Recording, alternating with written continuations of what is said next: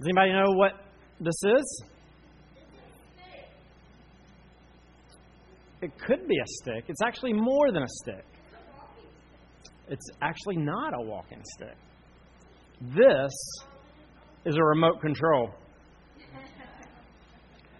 This isn't the actual first remote control invented by my uncle. Um, I don't have that. He made bamboo. We tried to get some bamboo, but the bamboo stick was uh, a lot larger than um, uh, would have functioned on his TV. But my uncle in, invented something like this. He, he had a long piece of bamboo similar to this stick, and he had a notch cut in the end of it. Now, now this was back before TVs were flat screens. This is back when TVs had something on the front called knobs and buttons. And in order to change the channel, you had there was a little tab on the front of the knob, and you had to go up with your fingers and grab hold. You had to touch your TV, and you had to turn the knob in order to change the channel or turn up the volume. Well, my uncle decided uh, he was going to invent something. And so he cut a notch in the inch, end of uh, a piece of bamboo long enough for him to be able to sit in his recliner in his living room and be able to reach out with his remote control, grab a hold of the knob in that notch, and be able to turn it from his seat to change the channels and raise and lower the volume, or use it as a push button to turn off the TV and turn on the TV. Now, I hope none of you are thinking, why in the world are you telling us this? Such antiquated stuff. Nobody cares about this kind of remote control anymore. Don't you realize things have progressed a lot since then? You don't need. Something was invented. Hello. At one point, there was a cord that came out and attached to a, a, a controller. You could change it, and then they got rid of the cord, and you just you could push a button and the TV would change, volume would go up and down. Now, don't you know? You can just speak. You can say, go to channel 32. Or if depending on what you have, you can say, Alexa, turn on Princess Bride, and it will come on your TV. Stuff has advanced so much. Why are you telling us about this? You're wasting our time telling us such kinds of stories. I hope nobody's responding like that because there's something that we can learn by this story I've told you about my, my uncle. One, we can, we can kind of appreciate how far technology has, has come, how much things have changed. We could say how much better they've, they've gotten, how easier they are in light of how things have transitioned. You don't have to give your wrist a workout any, anymore. But uh, another thing is, is you can actually learn something about my uncle through me telling you this story. His creativity, his in, ingenious way that he, he thinks, how and when he likes to work and exert effort, and when are certain times of the day that he prefers not to exert any effort whatsoever. You learn something about his character, his motives, and why he does what he did in the world when he was here. Now, Leviticus, I think, we can approach in a, a, similar way. Sometimes we may approach the book of Leviticus as we're reading through it and think, man, why are we why do I need to read this stuff anymore? We don't do it. We don't sacrifice animals. We don't go through these crazy rituals. Things have changed. Jesus has appeared. All of these things have been done away with. Why bother looking back and studying this stuff? Don't you realize something new has come?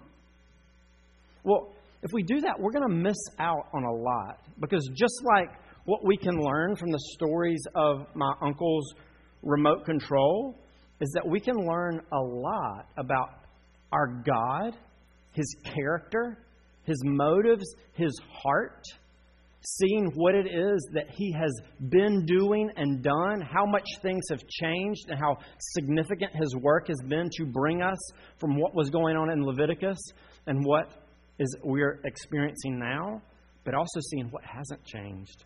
Our God the God of his, his character and his heart, who's given us Leviticus, who's given us the things in Leviticus, the rituals, the sacrifices, the offerings. They tell us a lot about his values and his heart and his intentions for us. And so that's why we are studying and looking at it, uh, as tedious as it may uh, appear sometimes.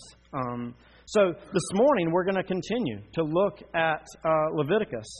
We're going to be in chapter 8 this morning as we move our way through, uh, remembering that uh, uh man was created for fellowship and relationship with God, to dwell in the presence of God. But our sin has messed that up. And so now, in light of our sin, our, we, we cannot approach God. So what do we do when Israel hears the message, I'm redeeming you that I will so that I can live with you and you can live with me? Uh-oh. What's going to happen? God gives us Leviticus to provide the way in which when you hear God's moving into the neighborhood and your response is, "Uh-oh, what is going to happen to me? What's going to happen to us?" Leviticus is God's gracious answer to provide how this whole relational dynamic is going to work. So let's look, uh, beginning in verse 1 of, uh, of chapter 8. Uh, remember, up to this point, we've been looking at the, the various offerings, uh, the main five types of offering. Uh, last week, we looked some at the, the uh, instructions for the priests and how they were to carry out the offerings. This morning, we're looking at what would be the, the ordination service the commissioning or establishing these priests who are going to do this work. So let's read, follow along with me as I read from the Word of God for us this morning. Leviticus chapter 8, beginning in verse 1. Yahweh spoke to Moses, saying, Take Aaron and his sons with him, and the garments, and the anointing oil, and the bull of the sin offering, and the two rams, and the basket of unleavened bread and assemble all the congregation at the entrance of the tent of meeting. And Moses did as Yahweh commanded him. And the congregation was assembled at the entrance of the tent of meeting. And Moses said to the congregation, This is the thing that Yahweh has commanded to be done. And Moses brought Aaron and his sons and washed them with water. And he put the coat on him and tied the sash around his waist and clothed him with the robe, and put the ephod on him, and tied the skillfully woven band of the ephod around him, binding it to him with the band. And he placed the breastpiece on him. And the breastpiece he put the Urim and the Thummim. And he set the turban on his head, and on the turban in front he set the golden plate, the holy crown, as Yahweh commanded Moses. Then Moses took the anointing oil and anointed the tabernacle and all that is in it and consecrated them. He sprinkled some of it on the altar seven times, and anointed the altar and all its utensils and the basin and its stand to consecrate them. And he poured some of the anointing oil on Aaron's head and anointed him to consecrate him. And Moses brought Aaron's sons and clothed them with coats and tied sashes around their waists and bound caps on them, as Yahweh commanded Moses. Then he brought the bull of the sin offering, and Aaron and his sons laid their hands on the head of the bull of the sin offering, and he killed it. And Moses took the blood and with his finger put it on the horns of the altar around it, and purified the altar, and poured out the blood at the base of the altar, and consecrated it to make atonement for it. And he took all the fat that was on the entrails and the long lobe of the liver and the two kidneys with their fat, and Moses burned them on the altar. But the bull and its skin and its flesh and its dung he burned up with fire outside the camp, as Yahweh commanded Moses. Then he presented the ram of the burnt offering, and Aaron and his sons laid their hands on the head of the ram. And he killed it, and Moses threw the blood against the sides of the altar. He cut the ram into pieces, and Moses burned the head and the pieces and the fat. He washed the entrails and the legs with water, and Moses burned the whole ram on the altar. It was a burnt offering with a pleasing aroma, a food offering for Yahweh, as Yahweh commanded Moses. Then he presented the other ram, the ram of ordination, and Aaron and his sons laid their hands on the head of the ram, and he killed it. And Moses took some of the blood and put it on the lobe of Aaron's right ear, and on the thumb of his right hand, and on the big toe of his right foot. Then he presented Aaron's sons, and Moses uh, put some of the blood on the lobes of their right ears, and the thumbs of their right hands, and the big toes of their right feet. And Moses threw the blood against the sides of the altar. Then he took the fat and the fat tail and all the fat that was on the entrails and the long lobe of the liver and the two kidneys and their fat that was under the and the right thigh. And out of the basket of unleavened bread that was before Yahweh, he took one unleavened loaf and one loaf of bread with oil and one wafer and placed them on the pieces of fat and on the right thigh.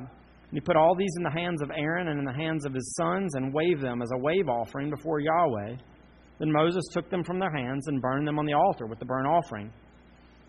This was an ordination offering with a pleasing aroma, a food offering to Yahweh. And Moses took the breast and waved it for a wave offering before Yahweh. It was Moses' portion of the ram of ordination, as Yahweh commanded Moses.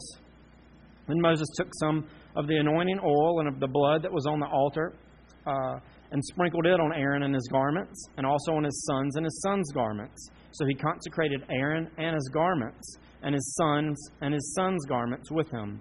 And Moses said to Aaron and his sons, Boil the flesh at the entrance of the tent of meeting, and there eat it, and the bread that is in the basket of ordination offerings, as I commanded, saying, Aaron and his sons shall eat it.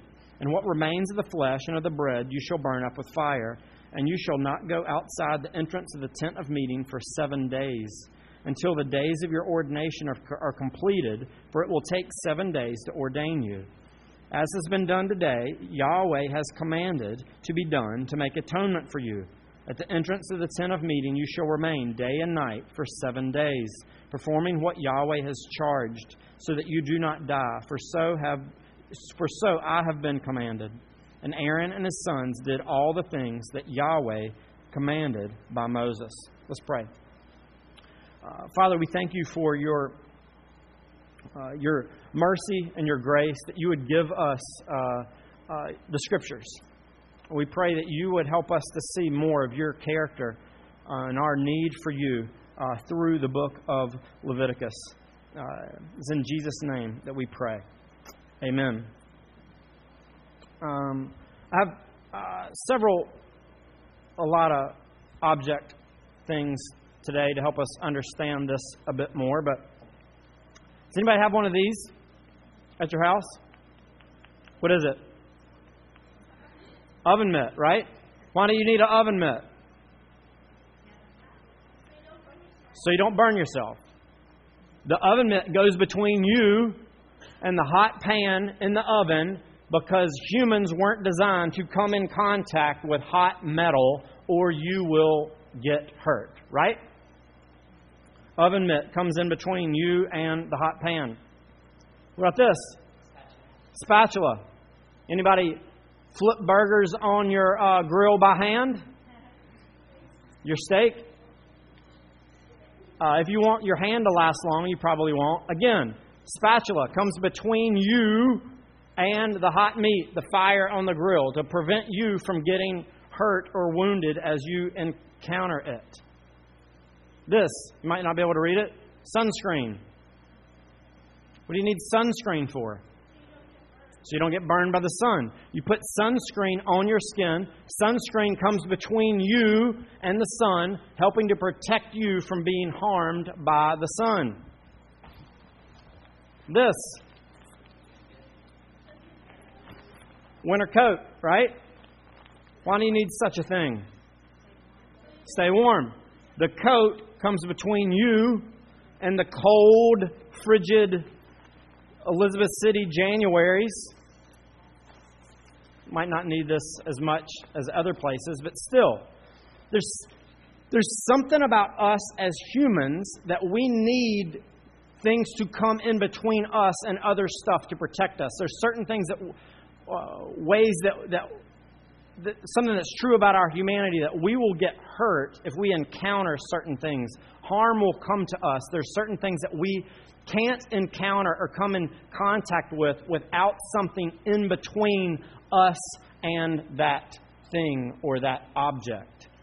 Um, uh, this is not just true of us physically, but it's true of us spiritually. We've seen this in Leviticus. We need something or someone to go between, to come in between us and God. Um, usually, when uh, this is happening in interpersonal relationships, you call it a mediator. I don't know that you would call your oven mitt a mediator, but you kind of you get the idea of coming in between. This is something that's significant and important in this passage that, that God is wanting to communicate to his people, to Israel then and us now, is that in humans need a mediator. We need someone to come in between us and God, to go between us and God, to bring us into His presence. Without this mediator, we cannot approach God. If we do, harm could result. We saw this in Exodus and over uh, Advent. You could not even approach the, the mountain but God has said, I'm going to come and live with you so that you can dwell with me. The way this is going to happen is through this sacrificial system, but you're going to need a mediator. How does this show up in this passage? Notice in verse 1 through 5, Mo- uh, Yahweh tells Moses to bring, bring some stuff. He describes all this stuff that's to be to be brought these garments and this anointing oil and these, these, this bull for the sin offering and these rams. He tells them to bring some stuff.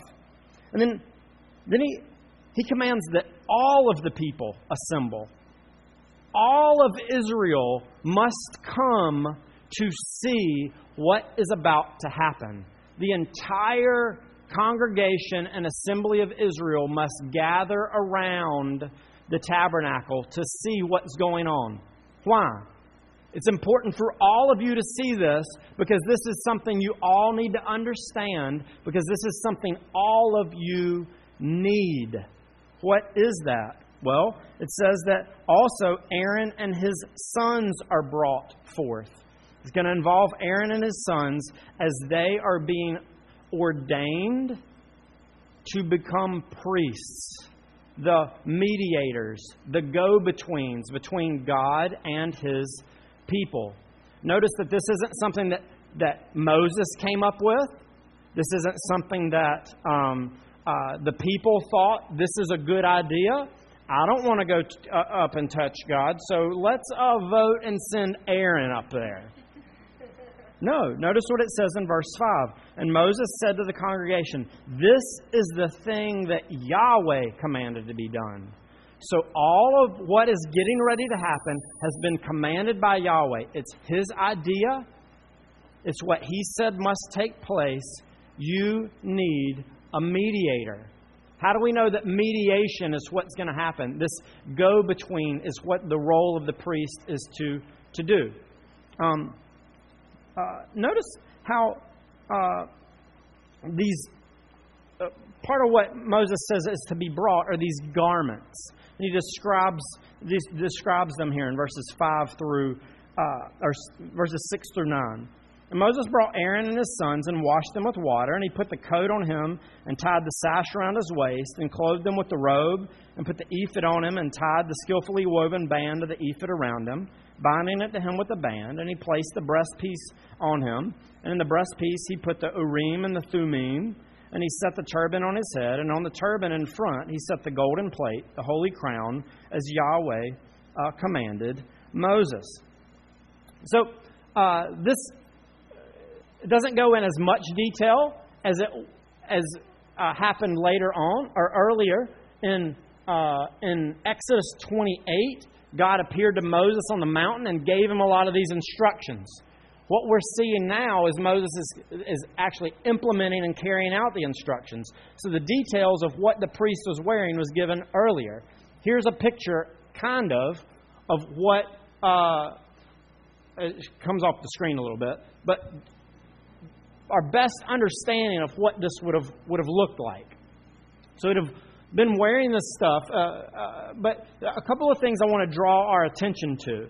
Um, um, uh, the this little smock looking thing with the, the stripes on it was an ephod. Um, uh, there's a hole in the top. It was uh, sewn together in two pieces and, and hung, hung over. Well, in this ephod, up on the, I don't know if you can see on the, the, the shoulders, there were two stones. Uh, two onyx stones that was on the shoulder of the, of the high priest. And on these stones, on, on one shoulder was written half of the tribes of Israel. Their names were engraved, uh, and, and it was filled in with gold. The other tribes were, were on the other shoulder on that stone, engraved in there and filled with gold. The names of the tribes of Israel were on both shoulders, or on each shoulder of the, the priest. On, you see this uh, breast piece that's on the front. It mentions it here in, the, in, in, our, in our passage. This breast piece also had stones. There were 12 stones. These were precious jewels and on each of the stones, again, was engraved the name of one tribe. One stone for each tribe filled with gold. These were precious jewels that were on the, the front of the, the, the priest. Um, uh, so, so think, think about this in your head. God is saying, these are the garments that the priest is to, uh, to wear. Oh, do I need a, a pointer? Oh, this could come in handy. This is the breastpiece with the stones on it. These are the, the two on the shoulders with uh, the, the tribes on it. So think about this. The priest is the one who is going to go into the presence of, of God. He's not going in the presence just for himself, he's bringing the people into the presence of God. The names of all the tribes are on, collectively on the shoulders, individual tribes on the, on the, the breast piece. This isn't, there's significance to this. God is wanting to communicate and show, even through what the priest is wearing, his purpose and his role, because you as an individual can't come directly into the presence of God the high priest that God appoints, that he commands, will be the one that goes between you and God. He is going to be the one who enters in to the presence of God. We'll find out later. He, he only did this once, uh, once a year into the very holy of holies. But his role is the go between, the one who brings and represents the people as he comes into the presence of God through what seems like some random uh, um, wardrobe details actually has deep, significant spiritual and theological implications. We need a mediator, God is saying. On your own, in your humanity, because of your sin and your separation, you cannot come into my presence without a mediator. Leviticus chapter 8 is wanting to emphasize this. This is why God is commanding this. This is why He's setting it up and establishing it. The priest, and in particular the high priest, will be the mediator, the go between for all of the people. Well, hold on a minute. Aaron is to be this high priest?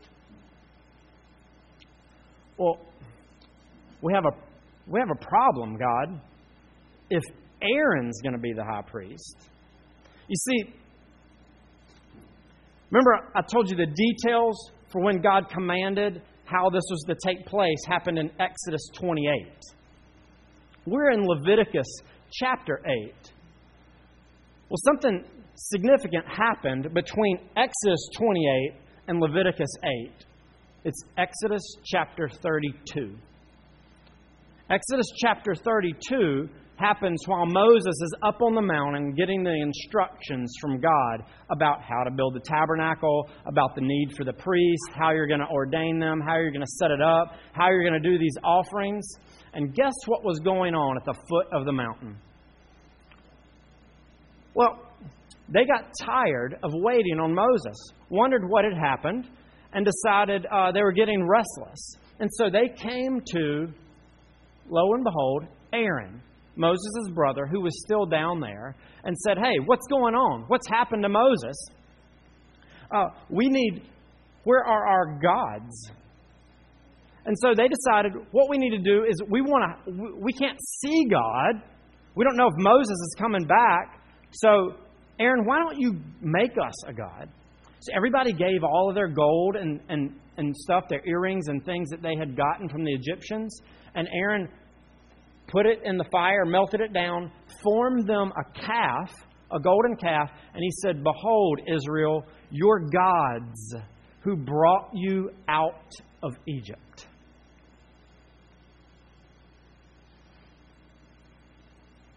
This, this guy, this guy, God, is your choice for our mediator?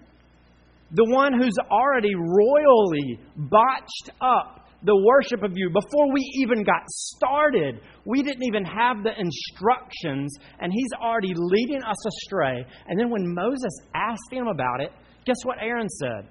Well, the people were complaining and wanting something, and I put this gold in the fire, and the calf came out. This guy is going to be our mediator? How can a guy who sins like this, who distorts the character of our God through his actions that he represents before other people, how can he possibly be our mediator, God? Does his sin not disqualify us? Disqualify him? I mean, I'm worried. If this sinner, this like great big sinner is going to represent us, is he not going to compromise our interaction and relationship? I mean, it sure would be nice to have a mediator that doesn't sin. Wouldn't that be great? Did you ever think about that, God? But there's a problem. I mean, we look around, and all of Israel would have known and recognized oh, you know what? What Aaron was doing, we were also a part of that. All of us are sinners. The only options we really have to choose from are other sinners. Even if Exodus 32 hadn't happened, sinners would have been what we had to choose from. So, how is this going to work? In light of the fact that what we're seeing is Exodus 32 comes in between Exodus 28 and Leviticus 8. How is this going to work when the options we have before us are sinners to be mediators, go betweens for other sinners? What's the answer? Well, there is a solution. Notice in Leviticus 8 what God's solution is. It is God who has this solution. Did you notice as we were reading through this how often this similar language came up? What God commanded Moses, or what Yahweh commanded Moses, or as Yahweh commanded Moses, or as it was communicated to them through Moses from what Yahweh had had said. This is in uh, verse 1. It's in verse 2. As Yahweh spoke, He's the one who says, I didn't make a mistake. Aaron and his sons, bring them. Then over and over, verse 4, verse 5, verse 13 a couple of times, 21, 29, 34, 36 as Yahweh commanded, as Yahweh commanded, as Yahweh commanded, as Yahweh commanded. What is happening here is according to God's instructions, it's His solution. He's dealing with the problem. How does He deal with it?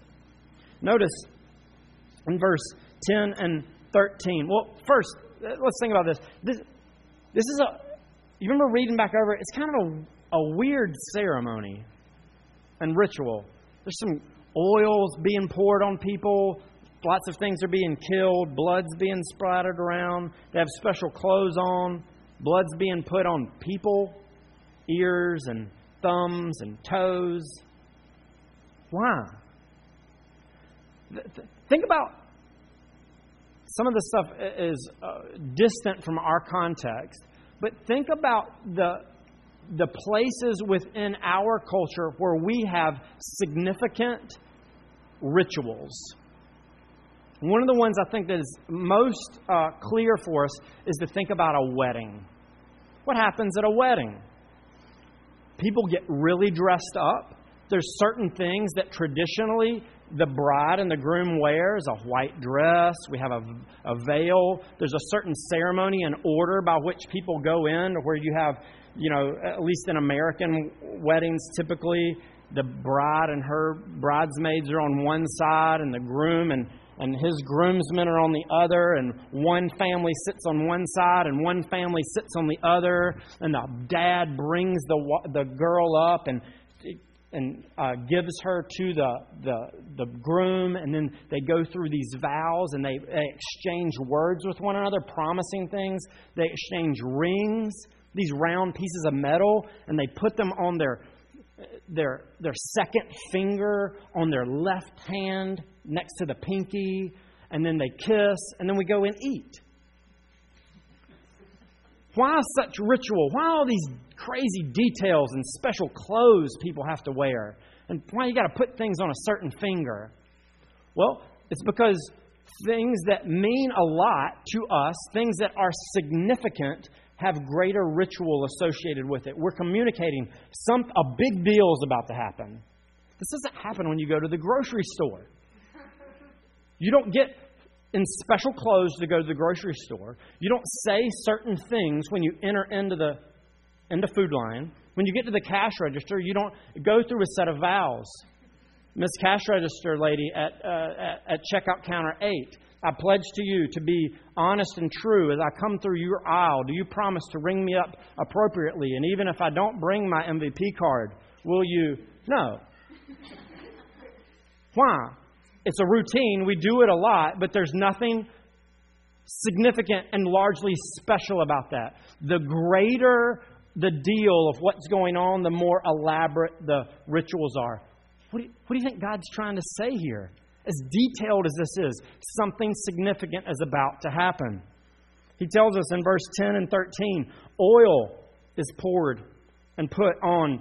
Uh, onto uh, the, the items in the tabernacle. Remember, they haven't been used up to this point. We've just been describing what's been happening. Um, and so God has him go through and put oil. Oil is a sign of, uh, through the scriptures, of uh, uh symbolizing setting things apart, consecrating them uh, for a special use. And so the fact that God is having Moses go through and put oil on all the things of the tabernacle is saying these things are going to be used from now on for a special holy use, specifically for God's purposes. He puts this oil, it tells us as well, on Aaron, saying something to us.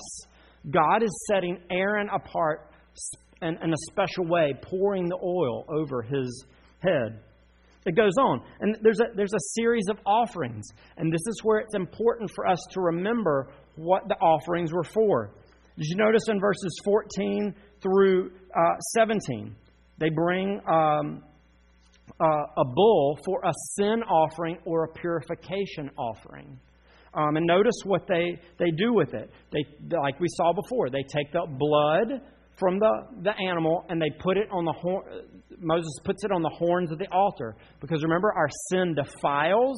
Blood is like God's spiritual cleansing detergent that washes away the, the sin. And so they're applying it to the altar to make sure it's cleansed because of the sin of, of, of the priest and of the people. Uh, it goes through. After purification has been established, then there's a whole burnt offering, it tells us in verse 18 and following. Why? Remember, a whole burnt offering. Thanksgiving. God's just declared, I'm purifying you in the, in the, the tabernacle of your sin. Let's celebrate and give praises to God by giving him a whole burnt offering. Then what's next is a, an ordination offering. Now, we haven't encountered this one before because it doesn't happen all a, a whole lot. It just happens with the priests. Um, but the ordination offering was kind of like a peace offering or a fellowship offering. We'll notice that in it they they actually eat and uh, part of the meal before God there in the tabernacle area. So it was kind of a a, a communicating of fellowship with God. Your sins have been cleansed. We've celebrated and praised God for that. And now God is saying, in light of that, I am, through this atonement that is occurring, you have access and fellowship with me. Let's eat together. But notice something particular about this ordination offering that was different from the regular peace offering. Look in verse 22 and following. This is where it gets a little different from what we studied before. Before, do you remember hearing any of this? Blood being applied to an ear, or a thumb, or a big toe? The ordination offering is wanting to communicate something different to us. What is it? What is different? Where else have we seen blood being applied to the, the external appendages of things? The altar both the altar in the, the whole burnt offering altar in the courtyard, and then later we saw with the altar of incense inside the, the holy place. When the blood's applied to those external horns, it's cleansing and, and, and communicating purification of the whole altar. So now God says, in light of with this off this, this animal's killed, its blood, I want you to put it now in uh, their culture the right side was seen as being most prominent and, uh, and, uh, and more, uh, more significant, and so they apply it to that side. On the, on the ear, on the thumb, and on the big toe. Symbolizing and communicating purification and cleansing. If the horns of the altar symbolize cleansing of the whole thing, then it's showing us the need for complete and total purification and cleansing of the priest. Some have also said it may also be related to the need for the priest to remember that the things that, that he, he listen to, listens to and hears, the things that he does with his hands, where he goes and how he walks with his feet, should be to the glory and honor and purified before God. But notice, God is saying, I'm providing this ordination offering as a means of cleansing and purification of the sin that Aaron has committed. And then later, in, in case we, we don't want to miss it, in verses 30, uh, it talks about going back again. Let's get some more oil, a little bit of the blood, and then he applies it again to Aaron, to their garments, to his sons, to their garments. The need again to emphasize again you must be set apart. You must be cleansed. You must be made pure in order to come into God's presence, to be this mediator. And in verses 33 and thir- through 34, uh, um, it tells us this You shall not go outside the entrance of the tent of meeting for seven days until the days of your ordination are completed. It will take seven days to ordain you. And then it goes in verse 35 And at the entrance of the tent of meeting, you shall remain day and night for seven days, performing what Yahweh has charged, so that you do not die. For so I have been commanded. Seven days they go through this. It's, uh, it's possible, we know that at least the offerings happened for seven straight days. But also, what probably also occurred is for the full seven days, the applying of the blood, the pouring of the oil happened over and over again for seven straight days. Seven in the, the, the Hebrew worldview was a, a sign of, of wholeness and completeness. The fact that it happens for seven straight days how is God answering and responding to the questions and the concern of how will a sinful guy mediate and come in between God and sinful people? God's saying, I'm going to do something about it. I'm going to completely purify him. I'm going to wash him. I'm going to atone for his sins and deal with it. Do you notice how clear that is that what happened? In verse 34, in light of what God has prescribed and said that He's going to do, in verse 34, it says that He's doing this to make atonement. Through God's solution, atonement will be made for the sin of the priest, to make the mediator fit to serve before them. Uh, And uh, in verse 35, we realize that the, the effect of this, if they go through the full ordination process, the effect will be that they do not die. They will be preserved. They will be able to be in the presence of God and not suffer death. Notice as well the results. Remember in verses 5 through 9 what we read about the garments? Who provided those? God. God's the one who told him how to make them. God's the one who said to give them to him. So here Aaron comes and God says, I'm going to give you new clothes, royal clothes. I'm going to cover you up with what I've provided so that you can come into my presence. God's giving them a new wardrobe, covering up their sin in a visible way with his holy set apart clothes.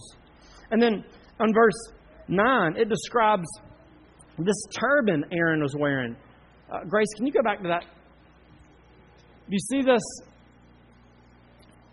turban thing that he would have been wearing on his head? There was a, a crown, a band, a gold band that went on his forehead. And it said something on it. It said, Holy to Yahweh. God is saying, through what I'm doing, I'm providing for and dealing with the sin of this priest so that he can come into my presence. And when I see him, I'm looking at the clothes. I'm seeing the people of Israel that he's bringing forth. He has my name on his forehead. He is holy and set apart to me. I have cleansed him and I've made him pure. And when he comes into my presence, Israel, what does that mean for you?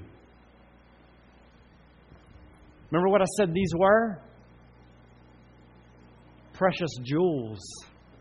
The people of Israel, as their priest, cleansed by God, comes into their presence. Before God now, they are precious jewels in and before Him. Wow. This tells us a lot about our God. Now, do we do this anymore? No. Things have changed. Why? Because Jesus, the great high priest, has done something more significant than this. Remember the question that we had before man, why do we not have a sinless high priest?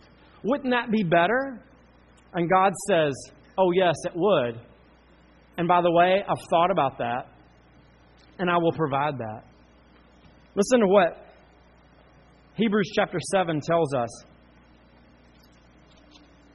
about Jesus, our high priest. Hebrews 7, verse 22. This makes Jesus the guarantor of a better covenant. The former priests were many in number because they were prevented by death from continuing in office. But he holds his priesthood permanently because he continues forever. Consequently, he is able to save to the uttermost those who draw near to God through him, since he always lives to make intercession for them, bringing them before his Father. For it was indeed fitting that we should have such a high priest, holy, innocent, unstained, separated from sinners, and exalted above the heavens. He has no need, like those high priests, to offer sacrifices daily, first for his own sin and then for those of the people, since he did this once for all when he offered up himself. For the law appoints men in their weakness as high priest, but the word of the oath, which came later than the law, appoints a son who has been made perfect forever. What is the result of Jesus as our high priest? The work that he does. If this weak, struggling sinner high priest had the effect of being able to bring the people of God into God's presence and them be seen as holy, precious jewels before Him. What about Jesus? Notice this in well, I mean, we just saw there that he has the ability to cleanse and purify us, that he, he intercedes for us forever. But listen, listen to this in Revelation chapter 22. Now, remember what I, I said about the high priest. He had this, this crown on his head, there was a band on his forehead that had the name of God written on his forehead Holy to Yahweh. Listen to this. The Revelation is telling us where everything's going, the end result, the goal, the purpose of what Jesus is doing. Then the angel showed me the river of the water of life, bright as crystal, flowing from the throne of God and of the Lamb through the middle of the street of the city. Also on either side of the river, the tree of life, with its twelve kinds of fruit, yielding its fruit each month. The leaves of the tree were for the healing of the nations. No longer will there be anything accursed, but the throne of God and the Lamb will be in it, and his servants will worship him. Now listen to this. They will see his face, and his name will be on their foreheads. Did they see the face of God in the old covenant? No. When could the high priest come into the very presence of God? Once a year. Did he see his face? No. But because of what the great high priest Jesus does, all of us, when the imagery of the high priest, now don't think there's going to be a tattoo artist tattooing Yahweh on your forehead. That's not what it's describing. It's imagery to give us an idea and understand what God's doing you, through the work of your great high priest, will be like what the high priest was before, able to enter into the very presence of God. But even more superior than that, you will be able to see his face and live. How does that work? You will always need a mediator. But this is how it works. This is how you enter into the presence of God as a sinner. We need a mediator. We will always have a mediator. But remember, the clothes that God gave the high priest covered up his sin so that he could be holy before God. When faith and hope is placed in Jesus, the scriptures tell us that Jesus takes our sin and in him we become the righteousness of Christ. It's as if we are wrapped up in Jesus for the rest of your lives as you're hoping and trusting in Jesus. When He returns, you will still be wrapped and clothed in the righteousness of Jesus. And when God looks upon you, you will not enter into His presence based on your good works, on your righteousness, on your goodness. You will enter into His presence. You will see His face because you are clothed with Jesus. And you will be clothed with Him for eternity. The precious Son and daughter of the King because of what your great high priest has done. You need a mediator. Not a sinful one, but a perfect one. And God has provided the solution for his people. What good news. Let's pray. Heavenly Father, we love you. We thank you for the grace of the gospel we thank you that you would be the mediator who gives you, who becomes man, who suffers in our place to bring us into the presence, to your own presence. We praise you and we thank you. Uh, in Christ's name, amen.